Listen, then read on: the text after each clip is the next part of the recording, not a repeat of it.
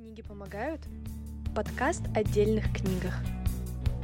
И вот я даже не знаю, вот я так разговариваю, и вот записывается оно или нет. Вдруг я опять нажму, и оно потом не запишется. Вообще я не понимаю, как это работает. Но я, я вижу, что оно записывается. Там, наверное, просто вот такой линии будет. Пошла в свою мастерскую. Всем привет! Меня зовут Юлия, и я продолжаю серию подкастов о том, как я ввожу советы из книг в свою жизнь. Кому интересно, этот подкаст я записываю второй раз, потому что мой телефон просто отказался записывать прошлый подкаст. Но меня это не расстраивает, потому что я полна желанием рассказать вам о том, что такое теория благодарности за обладание. Теория благодарности за обладание — это такой термин, который показывает твою благодарность просто за то, что у тебя есть деньги. Я постараюсь объяснить на примере. Вы можете выбрать любое число, которое вам нравится. Например, я выбрала 5 миллионов 342 тысячи рублей. Просто круто звучит. И вот Попробуйте не раскладывать эти деньги на то, что можно купить. Ведь, согласитесь, каждый раз, когда приходят какие-то деньги, мы сразу разбрасываем их. Разбрасываем не в прямом смысле, а просто, что если бы мне сейчас на голову упали 5 миллионов 342 тысячи, я бы купила себе новый телефон, потому что старый поизносился. Я бы купила себе много платьишков, потому что я просто их люблю, я даже знаю, какие бы они были, и так далее, и так далее, и так далее. Мы никогда не думаем о самих деньгах, потому что, как я позволю себе заметить, деньги, они ничего не значат, если они просто бумажки. Но эта теория говорит о другом. Постарайтесь просто представить, что они у вас есть. Где-то в коробке просто лежат эти деньги, и у вас есть возможность потратить их в тот момент, когда вы этого захотите. И это очень круто. И за это стоит быть благодарным. Об этом и говорит эта теория, что у вас есть эти деньги, и за это уже стоит быть благодарным. Постарайтесь не раскидывать их на какие-то траты сразу. Попробуйте просто их представить. Представить, что 5 миллионов — это 5 миллионов купюр тысячного эквивалента. 342 тысячи — это 342 тысячи купюрами. И так далее, и так далее, и так далее. Следующая теория, о которой я хочу рассказать, это теория признательности к туфлям. Она тоже говорит о благодарности, как вообще в целом все отношения с деньгами, они пропитаны благодарностью. Так вот, теория благодарности к туфлям говорит вот о чем. Я приведу пример. В моей жизни не так давно появилось такое понятие, как рефлексия. Это выписывание своих мыслей, анализ своих поступков, действий и так далее, и так далее, и так далее в блокнотик. Ну, в моем случае в блокнотик. Я выбрала писать от руки. И первый мой блокнот, он был не очень хороший. Он был неприятный по качеству, его страницы были некрасиво оформлены. Ну, то есть, мне он не нравился чисто внешне, но я была ему благодарна, потому что с помощью него я смогла много всего понять о себе. Я смогла проанализировать свое поведение, и это было классно. Я закончила этот блокнот с благодарностью. Следующий блокнот, который пришел ко мне, он был уже лучше. Он был более красивый, на нем была такая мотивационная надпись. Он был лучше, но тоже не идеальный в нем тоже было не очень удобно писать. Его обложка была твердой, слишком твердой и так далее, и так далее, и так далее. Но я тоже была ему благодарна, потому что благодаря нему я разобрала многие свои ограничивающие убеждения. И третий блокнот, который мне подарили вчера, он очень крутой. Я ему уже благодарна просто за то, что он есть. Не то, что это подарок. Ну, и это, конечно, тоже, но у него приятная обложка, у него красивые внутренние страницы, у него все как надо. Он идеальный идеальный. Ну, почти идеальный. Так вот, это и есть теория о признательности к туфлям. То есть ты имеешь что-то сейчас и благодарен этому. И впоследствии, когда к тебе приходит такая же вещь, она приходит напитанная твоей благодарностью. И она мало того, что такая же, она лучше. Это звучит слишком так эзотерично, но если перевести на язык нормальный, обычный, то нужно просто быть благодарным тому, что ты имеешь, и тогда тебе придет гораздо больше. Это тот э, инсайт, который я получила давно, но я не знала, как это называется. И даже смотря на то, сколько в моей жизни блокнотов, можно понять, что наш мир, он расширяется, чтобы удовлетворить наши желания. Каждый день создается огромное количество вещей и, соответственно, отходов. Например, в моей жизни есть любимый крем. Крем, которым я пользуюсь уже энное количество лет, и покупаю его примерно раз в месяц. И если собрать все вот эти вот баночки воедино, это будет прям много. И почему я говорила, что блокнот практически идеальный? Потому что наш мир — это своего рода иллюзия, которую мы сотворили для получения опыта.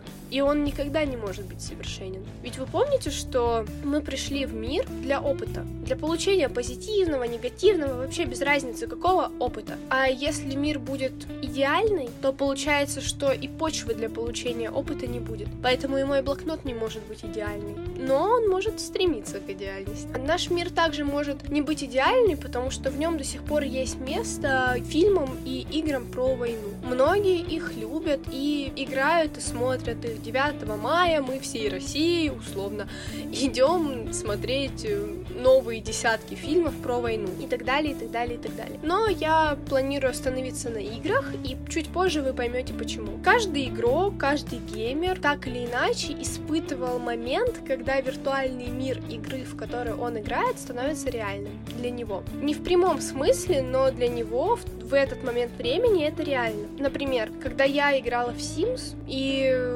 там происходили какие-то метаморфозы, которые были очень важны для меня. Я буквально погружалась в эту игру. Я думала не как Юля, а я думала как Симка, которая в данный момент играет. И в тот момент этот виртуальный мир становился для меня реальным. Я там могла сама устанавливать правила, менять ход игры. И самое классное в этом во всем, что каждый из нас тоже находится в своей игре. Жизнь игра. Это такое расхожее высказывание, и оно очень правдиво. И самый сок в том, что в своей игре ты можешь сам устанавливать правила, которые никаким образом не затронут жизнь другого человека. Например, если ты считаешь, что есть фастфуд вредно и плохо, ты можешь его не есть. Но это никак не повлияет на жизнь твоего друга, который без бургера жить не может. Вы все так же останетесь друзьями, но ты будешь играть в игру со своими правилами, а он будет играть в игру со своими правилами. И чтобы изменить свою игру, достаточно просто понять, что для тебя неправильно. Например, совсем недавно я поняла, что для меня неправильно курить. Да, мне было тяжело избавиться от этой привычки. Не буду врать, мне до сих пор тяжело избавляться от этой привычки, но я поняла, что для меня это неправильно, это вредит моему здоровью, это вредит мне, в общем-то. Но я абсолютно не считаю, что я должна идти и агитировать это. Я просто поняла, что для меня неправильно. И чтобы менять свою игру, нужно следовать всего двум правилам. Первое — это следовать за своей радостью. И второе — продолжать открываться и излучать любовь. Излучение любви, кстати, дает новой энергии выйти. Энергии, которая дает безграничные возможности для изменения своей жизни. Но люди, к сожалению, могут выбрать остаться в своей насильственной игре. И это их неотъемлемое право. Что это значит? Что люди могут пожелать остаться в той игре, в которой находятся. Им может не нравиться это, но они не будут менять свои правила игры. И это те грабли, на которые я наступала не один год. Я пыталась изменить правила игры чужой и ждать, что что-то поменяется. Но на самом деле это неотъемлемое право человека оставаться там. И теперь я его признаю и уважаю. Но позитивная мысль в том, что люди могут выйти из своей игры, и мир вокруг них поможет им в этом. Он будто окутает их облачком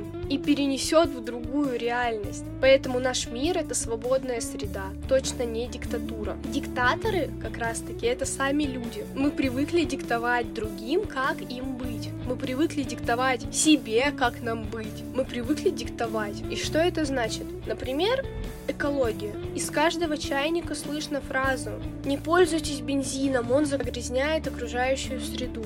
Не вырубайте деревья, это плохо, нам не хватит кислорода природа и так далее и тому подобное. Много, много, много, много выражений, которые диктаторским образом нас к чему-то призывают. Но на самом деле, если посмотреть в рамках жизни Вселенной, Вселенной именно космоса, мы ничто. Для жизни Вселенной, для жизни нашей планеты, для именно срока жизни мы просто ничто. Это эквивалентно тому, что в рамках жизни Вселенной мы прожили на планете меньше минуты. Да представьте, это как у вас в голове на, на пару секунд заведутся блохи, они ничего вам не сделают. Так и мы ничего не можем сделать планете. Мы в рамках Вселенной живем в ней минуту. Вы можете это себе представить? Минуту. Мы не можем уничтожить планету. Но мы можем пытаться и в попытках уничтожить себя. Потому что уничтожение планеты в рамках нашей игры нету. Этого просто нет в настройках. А вот уничтожение себя есть. Хочется отвлечься от этой такой тяжелой, грустной и непонятной темы и внушить себе и вам всем уверенность. Необходимо помнить каждую секунду, что ты хороший в любом случае. Что бы ты ни делал, ты хороший. Я прям готова это сделать татуировкой себе, потому что что бы ты ни делал, ты хороший. Смотришь фильмы про насилие, ты хороший играешь в игру про войну, ты хороший, ты хороший, ты хороший, ты хороший в любом случае. Я готова это повторять всегда. И важно помнить, что каждый день мы играем во множество игр. И одно из них является такое рисование линий. Объясню на примере. Каждый день либо же раз в жизни, либо раз в какой-то определенный период времени мы рисуем себе линию. Мы рисуем эту линию и считаем, что она единственно верная. Например, я считаю, что работать на нелюбимой работе — это неправильно. Это предательство себя. А кто-то так не считает. И рисует рядом с моей свою линию. И часто линию, которую мы проводим сами для себя, она не наша. Она привита с детства, она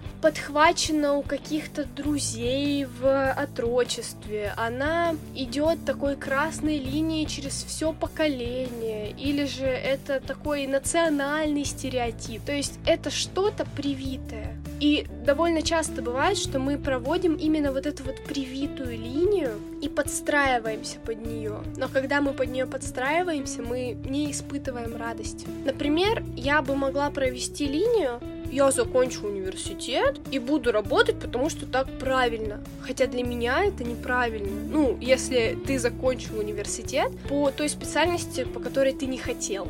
Вот для меня в таком случае это неправильно. Если это твой выбор, ты учишься в том университете, где ты хочешь, ты его заканчиваешь, идешь работать, ты крутой чувак. У тебя получилось гораздо больше, чем у меня. Но если бы я провела вот эту вот линию, я бы обманула себя, я бы себя предала, и ни о какой радости в моей жизни речи бы не шло. И важно помнить, что рядом с твоей линией могут быть чужие линии. Чуть правее, чуть левее, но они другие, и они отличаются от твоего мнения. И здесь вспомним об игре.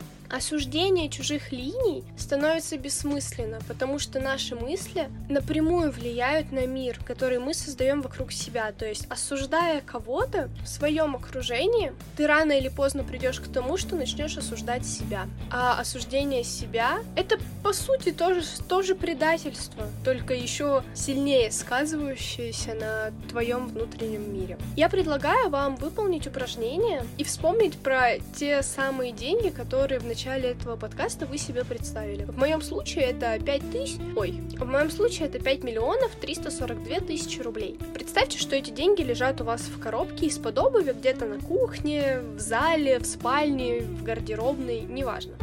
И представьте не то, что вы купите на них, Представьте не то, что ваша жизнь резко поменялась и у вас образовались эти деньги. Нет, вы такой же. Вы живете там же. Вам ничего абсолютно не надо покупать и у вас просто есть эти деньги. Прочувствуйте это. Когда я первый раз делала это упражнение, мне очень сильно оно откликнулось. Я почувствовала внутри себя благодарность. Благодарность за то, что в любой момент времени я могу взять эти деньги и сделать то, что мне хочется. И это очень приятное чувство.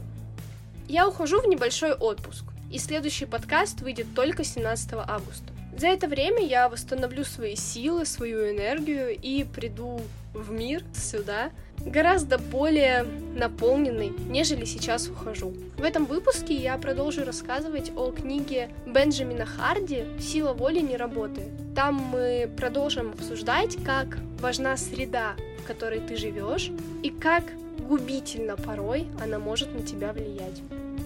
Пока!